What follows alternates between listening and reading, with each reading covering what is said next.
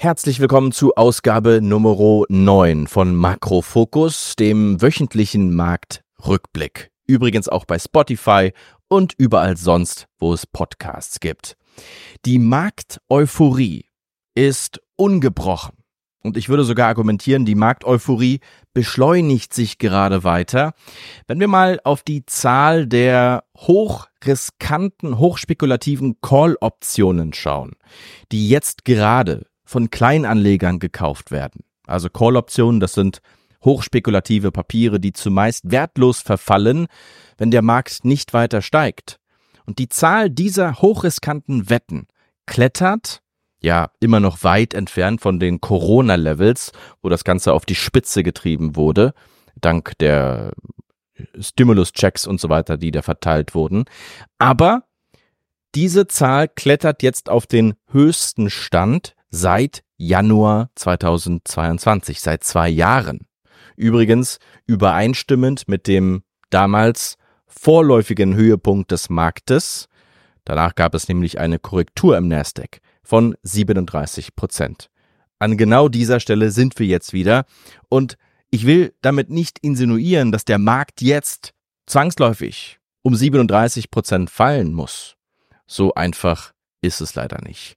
Aber solche Euphorie, solche Indikatoren gepaart mit zum Beispiel extremer Gier auf dem Angst- und Gierindex und anderen Dingen wie der jetzt anstehenden Steuersaison in den USA. Leute werden also im April anfangen, ihre Steuerrechnung zu begleichen, was zwangsläufig hunderte Milliarden von Dollar aus dem Markt ziehen wird. Das alles in Kombination lädt zumindest mal ein, etwas Vorsicht walten zu lassen. Jedenfalls mit hochspekulativen Wetten Vorsicht walten zu lassen. Ich will jetzt nicht argumentieren, nicht im Markt investiert zu sein. Das ist, glaube ich, für den durchschnittlichen Privatanleger prinzipiell die schlechteste Wahl. Aber ich muss schon sagen, ich persönlich schlage lieber dort zu, wo Angst und Panik den Markt regiert und nicht die pure Euphorie. Siehe auch das neue Video für Kanalmitglieder das ihr ab sofort mit einer Mitgliedschaft freischalten könnt. Dazu klickt ihr einfach auf den Button unter diesem Video. Mit nach oben zieht es auch Bitcoin und andere Kryptowährungen. Bitcoin ist nur noch knapp 10% vom absoluten Allzeithoch entfernt. Nun bei Bitcoin, da passieren Dinge unter der Haube, die ich extrem spannend finde und die meine Einschätzung verschärfen, dass es fast fahrlässig wäre, nicht mindestens ein paar Prozent in Krypto zu investieren. Risikohinweis, Investments in Krypto können und haben in der Vergangenheit oft genug zum Totalverlust des eingesetzten Kapitals geführt, insbesondere wenn man da auf hochspekulative Altcoins und so weiter geht. Aber schaut euch mal diese Grafik an. Hier sehen wir den liquiden und den illiquiden Bestand von Bitcoin gegenübergestellt. Also blau ist liquide, Orange ist illiquide, heißt, das sind Bitcoin, die seit zwölf Monaten oder mehr nicht mehr dem Markt zur Verfügung standen. Und dieser Anteil steigt immer weiter auf jetzt fast drei Viertel. Das heißt, das Angebot an Bitcoin, die einem potenziellen Käufer, einem Investor zur Verfügung stehen, diese, dieses Angebot schrumpft. Warum passiert das? Ja, verschiedene Gründe sind denkbar. Also zum Beispiel verlorene Bitcoin. Man will sich gar nicht ausmalen, wie viele Milliarden von Euro auf irgendwelchen Festplatten verrotten und nie wieder geborgen werden können. Verstorbene Menschen, die ihre Bitcoin-Schlüssel mit niemandem teilen und so weiter. Also ich glaube, der verlorene Teil von Bitcoin wächst täglich und diese Bitcoin sind weg und zwar für immer. Und dann gibt es natürlich die Hodler-Fraktion, also eiserne Bitcoin-Gläubiger, die sich eher eine Hand abschneiden würden, als Bitcoin zu verkaufen. Dann gibt es andere Dinge wie Bitcoin-Staking, also äh, Bitcoin, die weggesperrt werden, um passives Einkommen zu generieren. Jetzt neuerdings auch ETF-Anbieter wie BlackRock, die Bitcoin kaufen und halten, um diese ETFs anzubieten. Und das ist ja auch ein weiteres Argument, neben vielen anderen, was Bitcoin von einem Schneeballsystem unterscheidet. Es gibt ja sehr lautstarke Bitcoin-Kritiker, in Deutschland zum Beispiel Maurice Höfgen, auch schon im Interview auf diesem Kanal äh, gewesen, die im Grunde sagen, Bitcoin ist ein Schneeballsystem, weil es braucht immer mehr Menschen, immer mehr Kapital, um das System am Laufen zu halten, um einen Kollaps des Systems zu verhindern. Ja, so funktioniert ein Schneeballsystem. Aber Bitcoins Zahl von Investoren und Anlegern könnte sogar stagnieren, also gleich bleiben oder sogar schrumpfen.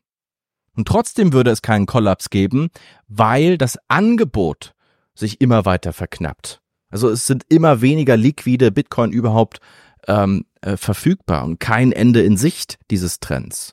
Und das ist natürlich ein fundamentaler Unterschied. Wir haben hier ein, ein tatsächlich real verknapptes Gut was bei einem Schneeballsystem natürlich überhaupt nicht, äh, überhaupt nicht der Fall ist.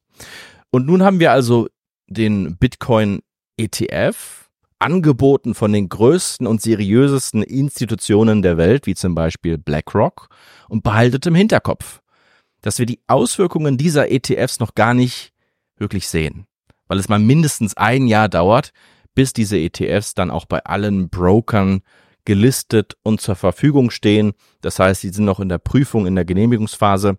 Und die Inflows von Kapital in diese ETFs sind jetzt schon gigantisch und brechen alle Rekorde. Äh, Bloomberg schreibt gestern, Zitat, er, Bitcoin, wird nicht so bald verschwinden. Und der einst fast universelle Widerstand an der Wall Street gegen Bitcoin schwindet von Tag zu Tag. Als die Kryptowährung in den letzten Wochen wieder in die Höhe schoss, erst 40, dann 50, nur wenige Tage später 60.000 Dollar, wurden, wurde vielen Experten klar, dass die zugrunde liegende Nachfrage von Menschen, ob jung oder alt, reich oder arm, einfach zu robust und beständig ist, um Bitcoin als Eckpfeiler einer Anlageklasse zusammenbrechen zu lassen. Nicht einmal der rasante Anstieg der US-Zinsen, lange Zeit als potenzielles Todesurteil für Bitcoin angesehen, konnte den Enthusiasmus für lange Zeit bremsen. All das neue ETF-Geld muss Bitcoin finden, um es auf einem Markt zu kaufen.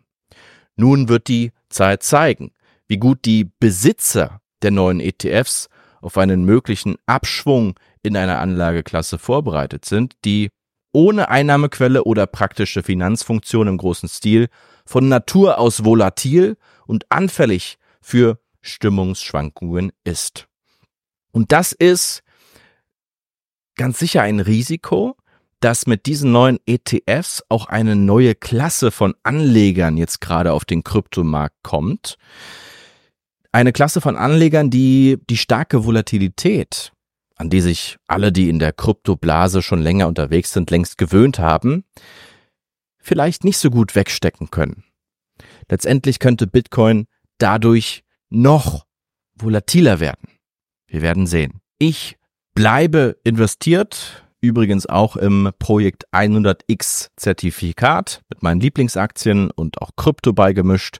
Alle Infos unter projekt100x.de, um direkt zu investieren. Und wenn ihr einfach selbst Krypto kaufen wollt, dann am besten über Robinhood, die jetzt neuerdings auch in Europa aktiv sind und als Begrüßungsaktion allen Neuregistrierten einen Bonus zahlen. Per Zufallsprinzip zwischen 10 und 60.000 Euro. Ja, die Chance ist relativ groß, dass hier irgendwo zwischen 10 und 20 Euro rauskommt. Äh, aber nutzt diesen Bonus gerne einfach unter projekt100x.de slash Krypto tauchen wir kurz in eine andere Diskussion ein, nämlich um die Diskussion um Alphabets Vorstoß im Bereich der künstlichen Intelligenz. Wir sprechen über den Gemini Chatbot. Man kann sagen, das Konkurrenzprodukt von Alphabet zu ChatGPT. Eine KI, die gerade dadurch auffällt, dass sie ganz offensichtlich Diversität, und ich setze das bewusst in Anführungsstriche, Diversität vor Wahrheit stellt. Und dieses Problem besorgt Aktionäre und ist wohl der Hauptgrund, warum die Alphabet-Aktie seit Monatsbeginn um 7% fällt, während der Nasdaq um 5% zulegt. Will man sich zum Beispiel Bilder vom Papst generieren lassen? Das Amt des Papstes, kann man gut finden oder nicht, wird historisch besetzt durch weiße Männer. Bekommt man aber von Googles Gemini Chatbot Bilder von asiatischen Frauen gezeigt oder von schwarzen Männern. Jedenfalls alles außer weiße Männer. Und das ist keine Ausnahme, sondern das zieht sich durch alle Themen hindurch. Lass dir Bilder von Wikingern zeigen, schwarze Wikinger. Äh, äh, lass dir Bilder von den amerikanischen Gründungsvätern äh, zeigen. Kein einziger weißer Mann dabei. Äh, und die KI weigert sich schlicht, sondern priorisiert radikal ethnische Diversität, auch wenn das im Gegenzug bedeutet, dass Geschichte umgedeutet werden muss. Und nun gibt es zwei Erklärungsversuche. Erstens, man hat festgestellt, okay, in unseren Trainingsdaten sind weiße Männer überrepräsentiert und das wollen wir nicht und da wollen wir sozusagen etwas gegensteuern, algorithmisch. Hat dann aber viel zu extrem gegengesteuert, was dieses Komplettversagen auslöst. Hat dann aber das Problem ganz offensichtlich nicht entdeckt und die Software so in die Welt gesetzt. Wenn das stimmt, ist das, auch aus Sicht eines Aktionärs, extrem besorgniserregend. Zweitens, das alles ist kein Bug, also kein Fehler, sondern ein Feature. Das ist gewollt. Auch das wäre maximal besorgniserregend. Also wenn ersteres, dann muss man dem Management Unfähigkeit unterstellen, aber ich denke, das Problem wäre lösbar, wenn das erste Szenario stimmt. Wenn das zweite Szenario stimmt, dann muss man sich ernst Sorgen machen um die Zukunft des Konzerns. Der Alphabet-CEO Sander Pichai schreibt in einem internen Memo an die zuständige Abteilung, Zitat, das ist völlig inakzeptabel und wir haben es falsch gemacht. Wir werden eine Reihe von Maßnahmen ergreifen, darunter strukturelle Änderungen, aktualisierte Produktrichtlinien, verbesserte Einführungsprozesse, robuste Bewertungen und Red Teaming sowie technische Empfehlungen. Wir prüfen all dies und werden die notwendigen Änderungen vornehmen. Meine Einschätzung ist, diese Kultur ist mittlerweile ein Teil der DNA des Alphabet-Konzerns und wird sich nicht durch ein paar Strukturänderungen, ein anderes Wort für Kündigungen, herausoperieren lassen. In der Frage der globalen Sicherheitslage finde ich den aktuellen Abhörskandal in Deutschland ziemlich beunruhigend. Auf Twitter über russische Medien gespielt findet man also einen Tonmitschnitt. Die Echtheit dieses Tonmitschnitts ist auch mittlerweile von offizieller Seite, deutscher Seite bestätigt. Hört man also einen Tonmitschnitt, in dem einige Bundeswehroffiziere sich darüber unterhalten, ob man und wie man deutsche Taurus-Flugkörper in die Ukraine verbringen könnte, speziell um die Krimbrücke zu zerstören, ohne Deutschland direkt zu involvieren. Und auch wenn sozusagen das Fazit, ich habe mir das angehört, dieses Gesprächs dieser Offiziere ist, dass es schwierig machbar oder unmöglich machbar wäre, die Brücke mit Hilfe von Taurus zu zerstören, ohne dass Deutschland direkt involviert äh, wäre, hört man aus journalistischen Quellen, wenn man ihnen Glauben schenken möchte, ja schon seit einiger Zeit, dass die Krimbrücke die eine große rote Linie wäre, die Putin gegenüber Olaf Scholz gezeichnet hätte. Ja, also Putin sagt, die Zerstörung der Krimbrücke würde für ihn den Einsatz nuklearer Waffen rechtfertigen. Das soll er gegenüber Scholz gesagt haben, ist äh, unbestätigt, deswegen mit Vorsicht zu genießen. Aber das erklärt dann wohl auch das klare Nein von Scholz zur Lieferung von, von Taurus in die Ukraine. Und also ich rea realisiere schon, dass es nahezu unmöglich ist, in diesem Krieg eine objektive Haltung zu äh, formulieren, weil alle Informationen, die wir bekommen, stark gefiltert sind, im besten Fall, verzerrt sind oder im schlimmsten Fall gefälscht sind. Aber ein Argument fand ich schon immer ziemlich schwach, besonders in der Abwägung von Chance und Risiko, nämlich zu sagen, also die Nukleardrohung, die sollte man ignorieren und einfach jede rote Linie überschreiten, denn der Einsatz von Nuklearwaffen, das wäre ja sein Ende. Ja, und Putin ist doch kein Selbstmörder. Ah ja? Und woher nimmst du diese holzhackerische Sicherheit, alles aufs Spiel zu setzen, um diese These, diese Idee zu überprüfen? Und was war eigentlich Alexei Nawalny, der nach dem Überleben eines Giftanschlags nach Russland zurückkehrt, wohl wissend, was dort auf ihn wartet. Müssen wir nicht anerkennen, dass Menschen, die ganz offensichtlich auch bei klarem Verstand sind und nicht völlig durchgedreht, sehr wohl bereit sind, bis ans Äußerste zu gehen für ihre Überzeugungen. Und woher willst du wissen, dass Wladimir Putin keiner dieser Menschen ist? Ich weiß nicht, ich finde das äh, unverantwortlich.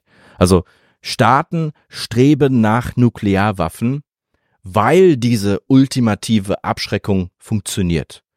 Und das kann man nicht einfach argumentativ aushebeln und sagen, ja, aber das, davon lassen wir uns jetzt nicht beeindrucken. Natürlich lassen wir uns davon beeindrucken. Eure Widerrede gerne in den äh, Kommentaren. Ich bin sehr bereit, neue Perspektiven aufzunehmen und zu verstehen.